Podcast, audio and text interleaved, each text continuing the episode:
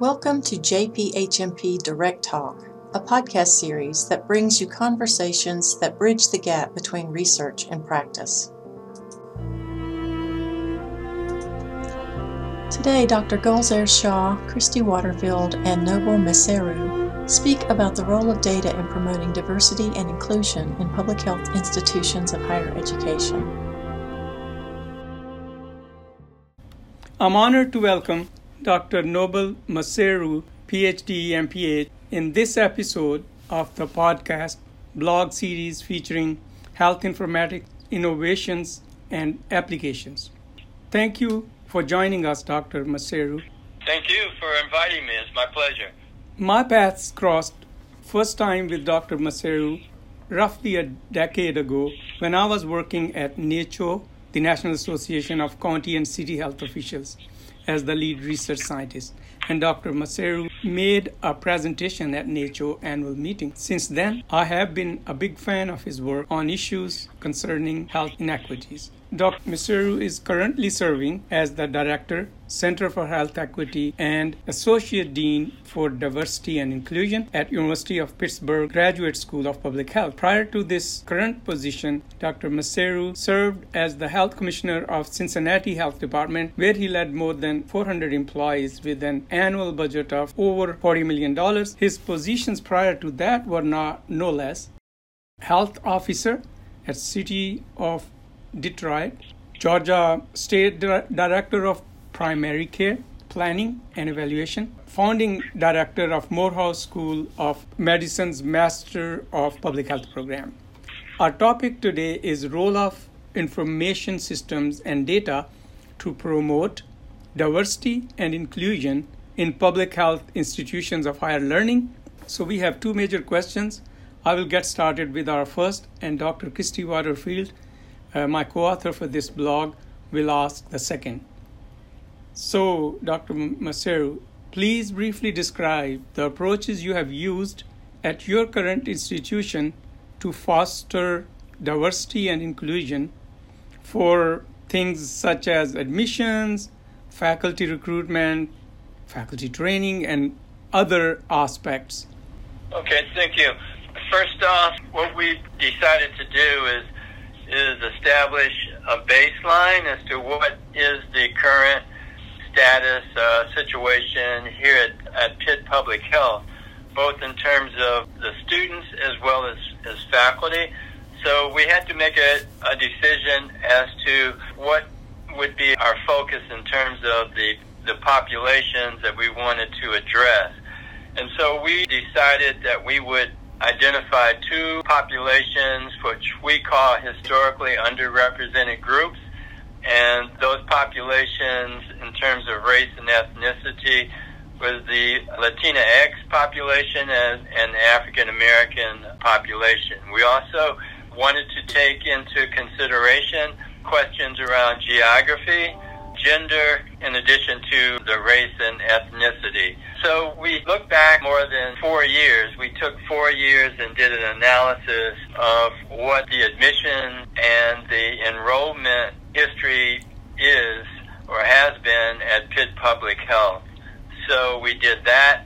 Uh, additionally, in terms of faculty, we looked at what opportunities currently exist to increase faculty at Pitt Public Health and one of the mechanisms that we determined would be a pathway for greater uh, numeric inclusion of the two populations, and that would be with the diversity supplement for NIH, the National Institutes of Health have a diversity supplement. So we we went back again four years and looked at what the actual process or practice has been around the diversity supplements participation of faculty.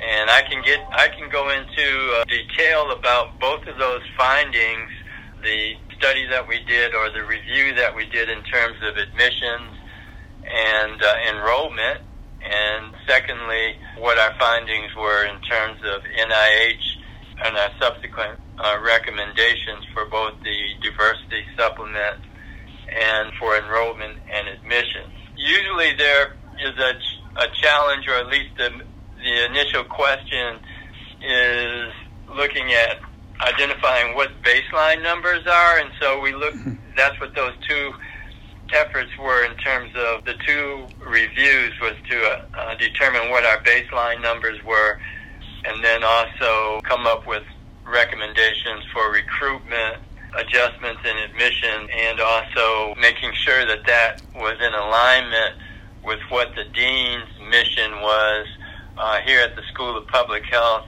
as well as the chancellor's uh, mission for diversity and inclusion at the uh, university wide. So please indicate the data that were used in these activities to highlight the role of data in these activities.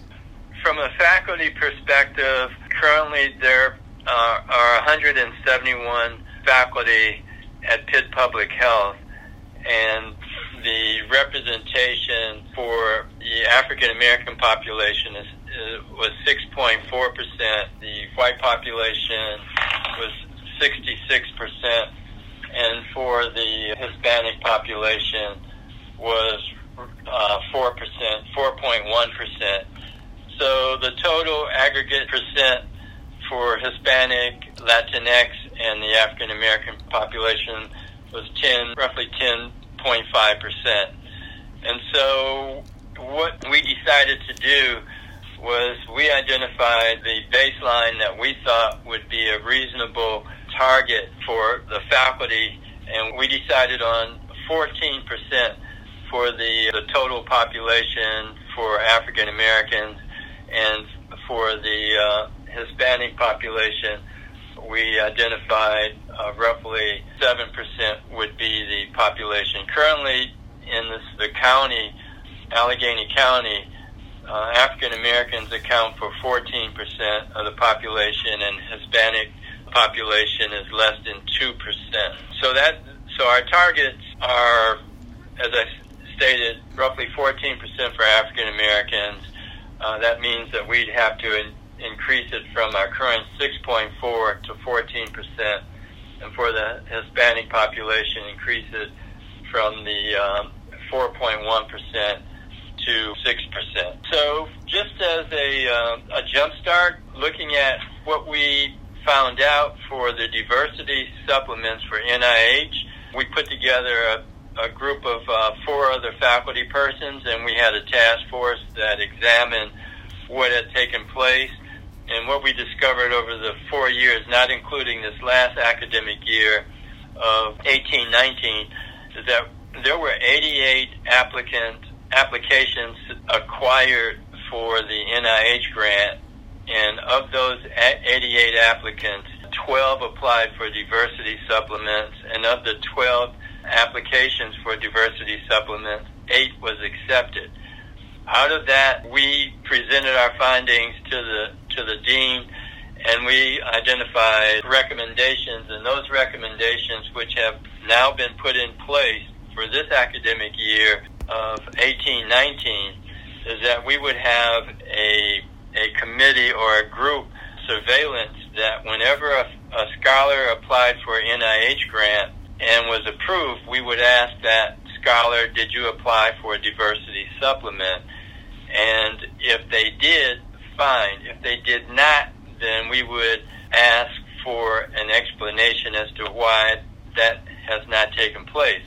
Well, so far for this academic year, there have been five NIH grants submitted, and four of those five have applied and received uh, diversity supplements. So what that does, Dr. Shah, is more or less accelerate the presence of, of uh, scholars who are of African or Hispanic descent. So that's that's a good thing. Hmm. Uh, the other part that we're doing in terms of increasing our um, our presence is to more or less provide some additional scholarships for postdoc with the objective of having a pipeline with those four uh, postdocs to eventually become faculty persons, as well as working with the university-wide, the chancellor's office, to increase faculty where there's a work in progress right now with the provost who is also looking at post-baccalaureate fellows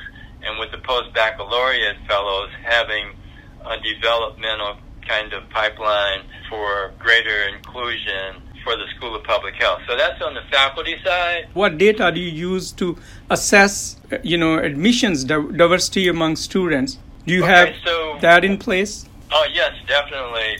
we completed a 47 page review of enrollment and admission for the School of Public Health. We have not yet released that document because we will make some determinations on the validity of some subsets uh, in terms of the statistical validity of, of some subsets, but generally their overall findings are valid. And so, as I stated, we reviewed four years of both the um, admissions and enrollment. Mm-hmm. And what that entails is more or less we looked at the applicants that applied to the school and the number that were accepted to the school, as well as those that were accepted but declined, and then also those that declined to come into the school, whether or not they uh, subsequently applied for other schools. So that's one stream. We looked at those applicants that applied and were rejected by the school, and also those that were rejected were they subsequently accepted to another school. That's the, the gist of our analysis that we did this analysis at the departmental level as well. So we looked at the historically underrepresented groups, uh, specifically Hispanic, Latinx, and African Americans, and we broke it down also by gender and also by department. What we found was that there was a differentiation in terms of the female applicants that applied was roughly 72% female versus 28%. And we also looked at the, the acceptance rate for the historically underrepresented groups was 33% versus 44% for the overall population. And uh, the decline rate was substantially higher. So when we say decline, keep in mind we're talking about an applicant that was accepted by the program, but they elected not to come, okay? So the acceptance rate varied by departments as low as 60% to as high as 80%. So if we have an underrepresentation of historically underrepresented groups. And at the same time, we have a decline rate in those respective groups of 60 to 80 percent, then obviously we want to determine why is that the case. And there's so much data here. That's why I'm looking at the overall numeric, but we did the acceptance rates, as I said, by department, and we also looked at it by geography meaning our, our peer schools, such as Penn State and Ohio State and other schools. We looked at our peer schools and looked at their acceptance rates and compared those rates for, with our rates to determine if there is a difference in what our acceptance and decline rates are versus theirs. And of course, we were able to acquire this information through the Association of Schools and Public Health Programs. So ASPPH was instrumental in our ability to acquire this information, sure. documentation. Great. I know you have to go to a meeting, and uh, let's mm-hmm. move to the next question. Dr. Kristie Waterfield has the question. Um, good afternoon. Are there some quick lessons that you would want to share with respect to the role of data in promoting diversity and inclusion? Oh, yeah, most definitely. I would say that we certainly want to look, take a have a, a closer examination of the rejected applicants that were admitted to other schools. So we will be following up and having a conversation and try to follow up and get some explanation as to why that's taken place. And also, I would say that there should be, of what we're trying to determine is what is an acceptable range for rejected applicants coming here. So what's an acceptable range of rejection? That has not been determined. And also the same thing in terms of declines. we definitely want to do a, a deeper dive on, on those that decline because a 60 to 80 percent decline rate is extremely alarming. So we want to do a deep dive on that. And also in terms of recruiting historically underrepresented groups for Pennsylvania and Allegheny County. There was a, a market differentiation between our mainstream versus the historically underrepresented groups, department wide as well as school wide. And also, we want to utilize historically underrepresented groups, uh, male students in our recruiting efforts and in our admissions efforts. So, the HUG males were rejected at a higher rate. They were rejected at a higher rate, they applied at lower rates, and they were declined at higher rates. So, we want to take a deeper dive in that, but also utilize our, our male, uh, historically underrepresented groups in, in doing recruiting. And I would say, you know, there's good news that last year um, we had our admissions percentage was roughly 80% compared to 81% for the overall. So the HUG acceptance rate for 2017-2018 for the master students was 81.9% compared to 85.3% for the overall. Now, what that means is numerically, there were 451 mainstream students accepted and 86 students of the HUGs accepted. So when we, just to give you some sense in terms of when we're talking about 81.9%, that numeric is 86 compared to the 451 for the mainstream. There's also a good news that we have is that uh, for our historically underrepresented groups, for those students that applied in the dual degree program for MD, MPH, we had consistently for those four years, we had an, an 80% plus acceptance rate, which was parity for the mainstream that's a good thing. So we want to find out what is the MD, MPH recruitment and what they're doing. Uh, if we can uh, replicate that or utilize or tease out the successes that they're having there with our overall admission program. So, thank you so much, Dr. Maseru, for this and for your leadership in highlighting issues surrounding health inequity and for promoting health equity through your prior work in public health practice and current work in academia.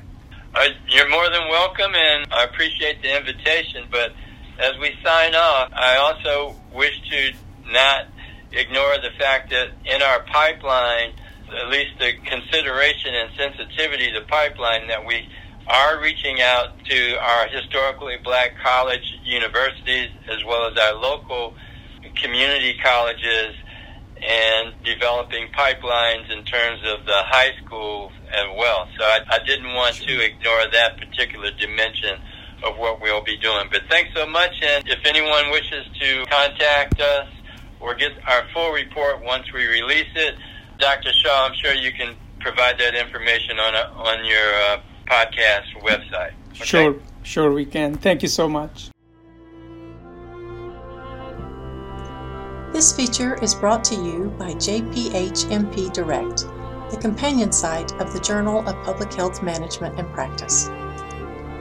To learn more about the research presented in this talk, join us online at www.jphmpdirect.com.